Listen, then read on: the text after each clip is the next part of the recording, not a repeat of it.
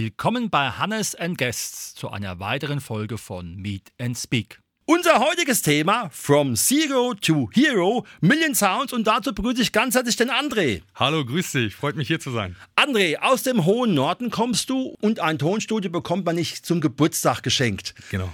Wie war dein Weg erstmal zur Musik überhaupt? Kam das in jungen Jahren und ist dir auch aufgefallen, dass du vielleicht auch ein Talent entwickelt hast? Ja, also die Musik war schon eigentlich immer mein Blut. Also ich komme aus einer Musikerfamilie. Meine Eltern haben selber Musik gemacht in den 70er Jahren.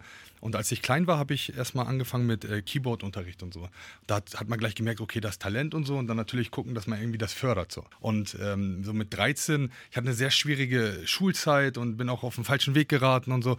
Und da habe ich das angefangen mit Hip-Hop selber, um das Ganze zu kompensieren, so den Schmerz und die Erfahrung. Das hat sich dann irgendwann über die Jahre so entwickelt, dass ich selber Musik gemacht habe und plötzlich hatten meine Eltern sehr hart gearbeitet, dass ich im Keller bei denen ein so erstmal Studio hatte, dass ich was machen konnte. Ja, und irgendwann, wie vom Blitz getroffen, kam die Idee, nach äh, 10, 15 Jahren, ich mache einfach mein eigenes Ding. Und jetzt habe ich acht Studios. Sensationell. Es war eben spannend im Interview, dass die Polizei im Hintergrund vorbeigefahren bist, also gesagt hast, da hast du es nicht unbedingt einfach gehabt in der Jugend.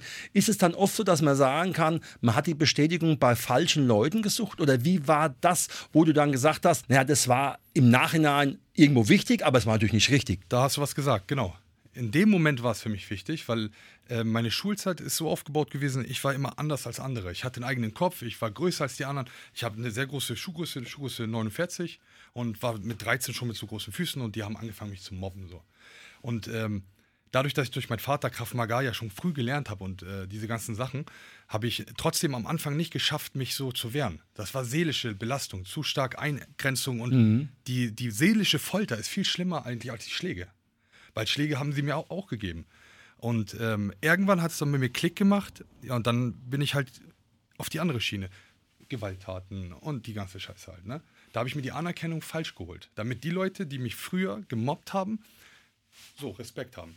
Das heißt aber auch, dass dann diese Dinge in deine Musik mit eingeflossen sind? Ja, alles. Also diese Stories, die in meiner Musik stattfinden, als Künstlername Andrejovic, ne, das ist russisch, kleiner André. Ich komme aus, also aus äh, ich bin halb Deutscher, Polorus und Mongole.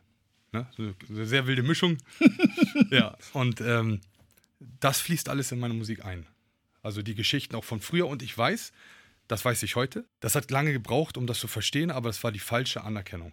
Mhm. Es war nur in dem Moment wichtig für mich, um überhaupt seelisch zu überleben. Aber es war der falsche Weg. Und das weiß ich heute und heute predige ich genau das Gegenteil. Hört auf damit, macht Schule, denn ich habe keine Ausbildung und mache gar nichts. Und habe trotzdem das zwar geschafft alles, aber das schafft nicht jeder. Das ist einfach, da musst du wirklich einen Kopf aus Stahl haben. Mhm. Und natürlich auch ein bisschen Glück, was man sich erarbeitet hat. Ganz genau. Ganz genau. Ich hatte tatsächlich auch ein Tötungsdelikt auf St. Pauli mal überlebt, 2005 war das. Nach dieser Geschichte war ich neun Monate krankgeschrieben, da habe ich nicht aus diesen Erfahrungen gelernt, leider. Ich war zu jung, noch zu wild und zu hungrig. Ja, und dann habe ich mit 24 angefangen, Musik zu studieren, leider nicht staatlich anerkannt, aber trotzdem studiert und habe mein Leben langsam in eine andere Richtung, dass ich mit 35 dann irgendwann an dem Punkt war, jetzt mache ich alles eigen, Million Sounds kommt am Start. Und Musik und Gesang, wie kommt es bei dir zusammen? Ist da erst eine Idee da über den Inhalt? Kommt da ein Text oder kommt zuerst die Melodie? Oder wie kommt es überhaupt bei dir zusammen? Das ist ja bei jedem Künstler anders. Mhm. Also, die, es ist immer schwierig, es ist eigentlich individuell. Mal ist es eine Melodie im Kopf und dann schreibt man was, mal ist es vorher ein Instrumental, was man schon komponiert hat oder von einem Produzenten bekommen hat, man schreibt dann drauf. Das kann man nicht so ähm, klassifizieren, das ist eher so situationsbedingt, würde ich sagen. Mhm. Million Sounds, hast du ja schon erzählt, sind ja mittlerweile auch mehrere Studios. Genau. Wie war das mit dem ersten Studio? Musstest du da etwas vorfinanzieren? Waren da auch die günstigen Räumlichkeiten da? Weil das muss man ja, ich sag mal, mit unternehmerischen Geistern ja auch begleiten, mhm. nicht nur mit der Seele des Musikers. Genau. Also ich musste natürlich. Ähm viel Kapital erstmal besorgen und ich hatte auch noch Kapital aus meiner alten Zeit so. Aber natürlich war das ein sehr schwieriger Weg. Und ähm, dann auf einmal ist es so, dass dann monatliche Fixkosten da sind und die kannst du nicht wegstreichen. Und dann sind das in sehr hohen äh, stelligen Zahlen. wo man dann am Anfang schwierig hatte, das alles zu schaffen. Aber ich habe halt nicht aufgegeben. Und nach sechs, sieben Monaten fing das dann an, dann schoss es durch die Decke halt. Ne? Und jetzt ist es fünf Jahre. Mhm. Das heißt also, du hast die Pandemie auch gut überwinden können. Ja, die Pandemie habe ich sehr gut überstanden. Der Krieg nachher, was später kam, mit Ukraine, Russland, da habe ich als Unternehmer auch gemerkt, dass da schon gewisse Einbüßen kommen. Ne? Aber natürlich habe ich es auch geschafft. Aber da habe ich schon gespürt, okay, da tut sich wirklich was und die Kaufkraft wird weniger. Mhm. Aber es ist auch bei anderen so. Du singst durchaus mehrsprachig? Ja, teilweise schon. Ja, genau. Welche Leute kommen zu dir und sagen, ich brauche mal eins von deinen Studios? Was sind das für Menschen? Das ist äh, querbeet. Das ist von, von einem Hobbymusiker bis ein Weltstar haben wir, bis deutsche Rapstars, äh, alles querbeet. Also es mhm. gibt da wirklich der, der Hobbymusiker, der will einfach mal was ausprobieren. Dann gibt es den Semi-Professionellen, der schon gut dabei ist, aber noch nicht die, als Newcomer es geschafft hat. Und dann kommen dann die ganz Großen halt, ne, die in Deutschland bekannt sind und auch international Leute auch. Wer wäre das zum Beispiel? Dante Thomas zum Beispiel mit Cheese Miss California, der war bei mir. Ähm, Zilla aus Deutschland, der von Flair, der und ähm, viele andere auch. Jetzt ist ja so ein Tonstudio unheimlich mit Technik belastet. Ja. Und wenn man dann immer das sieht, man hat es ja dann immer früher beim Dieter Bohlen gesehen, tausend Knöpfe mhm. oder Frank Farian, genau. tausend Knöpfe und kein Plan. Wie kriegt man das unter die Kontrolle und wie viele Leute sind da auch beschäftigt? Weil alles kannst du ja auch nicht managen. Genau, also ähm, ich habe das in den fünf Jahren so gesehen, ich hatte mal auch äh, Festangestellte. Das hat irgendwie nie so hingehauen, weil die Qualifikation am Ende des Tages doch schwierig ist zu kriegen. So. Aber wenn jemand selbst ein Freelancer ist, der selber selbstständig sein eigenes Ding macht, habe ich die Erfahrung gemacht, wenn ich solche Leute mit denen arbeite, funktioniert das besser. Das heißt also, da ist die Motivation, die Qualität einfach viel höher. Weil und, die selbst für sich arbeiten. Mhm. Und wie entscheidend ist so jemand, der den Ton macht bei einem Lied? Das ist das Allerwichtigste. Die Person muss qualifiziert sein. Weil wenn der Ton und alles nicht stimmt, dann ist der Song auch nicht gut. Ist wirklich so. Kommt es dann auch noch dazu, dass dann Dinge im Studio beim Proben und Üben verändert werden, weil einfach der Tontechniker sagt, das müssen wir irgendwie anders ja. machen. Und wie sieht es eigentlich aus mit, mit Musikinstrumenten? Sind die dann auch teilweise dabei oder ist das alles von der Konserve? Ja, also das meiste ist elektronisch, aber es gibt auch welche, die noch mit äh, echten Instrumenten, die Gitarre kommen und sowas. Das ist auch, aber das ist seltener, sage ich mal. Ne? Es ist meistens heutzutage ist diese elektronische Musik ob das Pop, RB, Hip-Hop, ähm, Schlager sogar. Also ist auch alles elektronisch meistens. Ne? Ich habe auch mit einigen großen Schlagerstars gearbeitet, so. Da ist das so, dass es auch alles elektronisch ist. Also ich sag mal so, ich mag es auch lieber, wenn es noch ein bisschen echter ist. Aber der Markt ist einfach so schnelllebig und um da Fuß zu fassen, die Leute haben keine Zeit, Bands aufzubauen nachher und dann müssen sie einen Bassist haben, einen Drummer. Diese Kapazitäten sind nicht da. Wenn man dann auch noch anfängt, wenn Leute noch klein sind, wie wollen die das denn alles finanzieren? Mhm. Die müssen ja auch bezahlt werden irgendwann.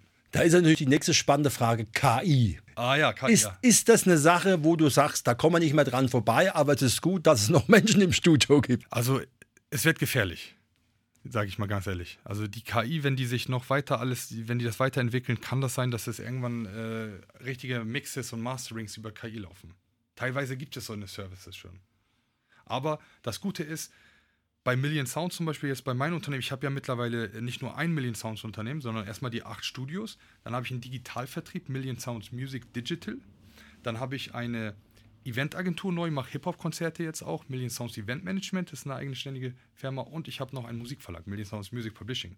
Und ähm, dadurch, dass ich halt vieles, sage ich mal, einer kommt, er ist nackt und er kriegt wirklich von alles, von Videoproduktion bis Ton, bis Vermarktung, bis Promotion, bis bis alles fertig. Also du kannst quasi jemandem ein komplettes Paket anbieten, der ja. sagen kann, okay, also das, das kann ich alles gar nicht leisten. Richtig. Und dann kannst du sagen, so, wir haben die und die Bausteine und wenn du die zusammenfügst, dann haben wir da ein gutes Produkt und ich kann es auch für dich vertreiben. Genau, genau. Dann wird das vertrieben und dann können wir auch individuell den Künstler oder Management entgegenkommen. Das heißt also, wenn die sagen, die haben ein Budget von 5000, von 2000, von 10.000 oder von 500, selbst mit kleineren Bausteinen kann man auch was reißen. Man muss nur an die richtigen Stellschrauben arbeiten. Ne, und das ist das Gute, was ich sagen wollte. Dadurch, dass Million Sounds so als Dachunternehmen und dann viele Tochterunternehmen hat, habe ich halt eine ganz andere Qualität auf dem Markt. Deswegen hat sich das so rumgesprochen und ist so groß geworden. Das ist äh, über 4000 Kunden mittlerweile. Äh, Deutschland TÜV-zertifiziert, Platz 1 unter allen Studios, unter fast 3000 Studios auf 1. Marketingabteilung bei uns auf Platz 2. Das hat nur funktioniert, weil wir, oder besser gesagt meine Persönlichkeit, weil das durchläuft mich und dann geht das an die Leute, die für mich arbeiten. Weil das ist ja mein Unternehmen oder mein Unternehmen und meine Qualität. Das ist ja mein, das ist ja das Wichtigste. Das ist dein Markenzeichen und daran, daran wirst du auch gemessen. Ne? Genau, weil die Leute sehr gerne mit mir arbeiten und sich wohlfühlen und ähm, alles aus einer Hand bekommen. Deswegen glaube ich nicht, dass die KI mir selber viel wegnehmen kann, sondern eher bei so unpersönlichen Unternehmen. Hm, das heißt also die. Bei mir ist das sehr familiär. Genau, das wollte ich fragen. Das ist also so, dass sich die Künstlerinnen und Künstler bei dir auch aufgehoben fühlen. Auf jeden Fall. Und jetzt nicht unter dem Blickwinkel noch fünf Minuten abzocke und raus. Nein, nein, auf keinen Fall. Die fühlen sich aufgehoben und ähm, das meine ich. Deswegen, die KI wird einiges natürlich ersetzen, wird, wird passieren, aber nicht, ich denke nicht, dass es meinen Firmen stark schaden wird. Aufgrund dieser familiären Sache, weil man will ja nicht mit einem Roboter sprechen. Am Ende des Tages irgendwann. Was hast du noch für weitere Pläne in der Pipeline, wenn man schon so innovativ ist? Ja, ich habe äh, für 2024 kommt eine Entertainment-Firma noch, Million Sounds Entertainment. Da werden nur äh, äh, Werbefilme, Imagefilme, Musikvideos, Serien, sowas in, in, also in die Pipeline kommen. Das heißt, nochmal in den Markt auch nochmal vergrößern. Und ich werde ein Hip-Hop-Magazin rausbringen. Für alle Kiosks in Deutschland. Das wird äh, Million Stars heißen. Das heißt also ein bisschen back to the roots, weil ja, genau. wir wissen ja alle so noch mit Bravo und mhm. äh, wie, wie das andere mit Pop oder wie das. Äh, äh, was gab's denn? Juice gab es, ja. X-Bin. 16 Bars, glaube ich, Bravo. Genau. Ja. Das sind ja lauter so Sachen, die wir, noch, also zumindest ich noch aus meiner Jugend kennen, die ja in dieser digitalen, schnellen Welt teilweise halt dann auch schnell verloren gegangen sind. Mhm. Und da setzt du noch ein bisschen auf Oldschool, weil du glaubst, dass das immer noch auch Menschen fasziniert, mal was Haptisches in der Hand zu haben, zu lesen. Ich habe die Inspiration so bekommen. Ähm, ich habe äh, sehr viele Künstler gefragt, erstmal. Ne? So, pass auf, ich, ich mache ein Magazin, wie, wie findet ihr die Idee so? Und ich habe ja einen riesen äh, Arm an Künstlern. Und jeder hat gesagt, ey, das gibt's doch nicht.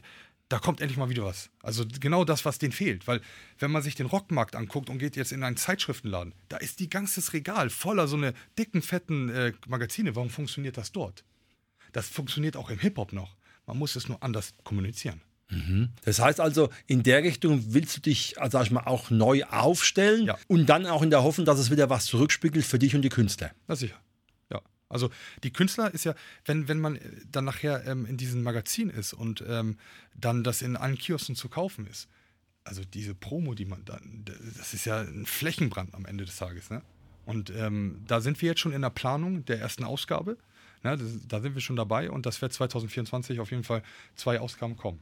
Das heißt also, du hast auch eine Verlagsredaktion, die dann der Richtung äh, in, äh, Genau, Vertrieb und ähm, die eigene, ähm, der eigene Verlag das werde ich gründen und habe dann einen Vertriebspartner, der dann die ganzen Kioske und so beliefert. beliefert.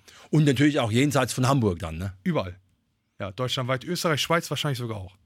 Also letztendlich der deutschsprachige Raum. Dachbereich. Ja, das ist der, der klassische Begriff. Ja. Wo und wie seid ihr in welcher Form zu erreichen, wenn man sagt, das finde ich mal interessant, weil es ist ja kein Thema, wenn man heute in Stuttgart wohnt, zu sagen, ich will auch mal nach Hamburg fahren und mir mhm. dort mal Million Sounds anschauen, beziehungsweise vielleicht mit denen zusammenarbeiten. Mhm. Per Instagram sind wir sehr schnell erreichbar, einfach auf der Instagram-Seite Million Sounds. Per ähm, Internetseite auch Kontaktformular millionsounds.de. Machen auch noch sehr viele klassisch, ne? das Kontaktformular. Oder halt über die Telefonnummern. Ne? Entweder über Festnetz bei uns in den, in den, Studios oder auch sogar mobil sind wir erreichbar. Also wir sind da nicht so, dass wir dieses typische klassische, okay, in Deutschland wird keine Mobilnummer in Unternehmen gegeben. Sowas kenne ich nicht.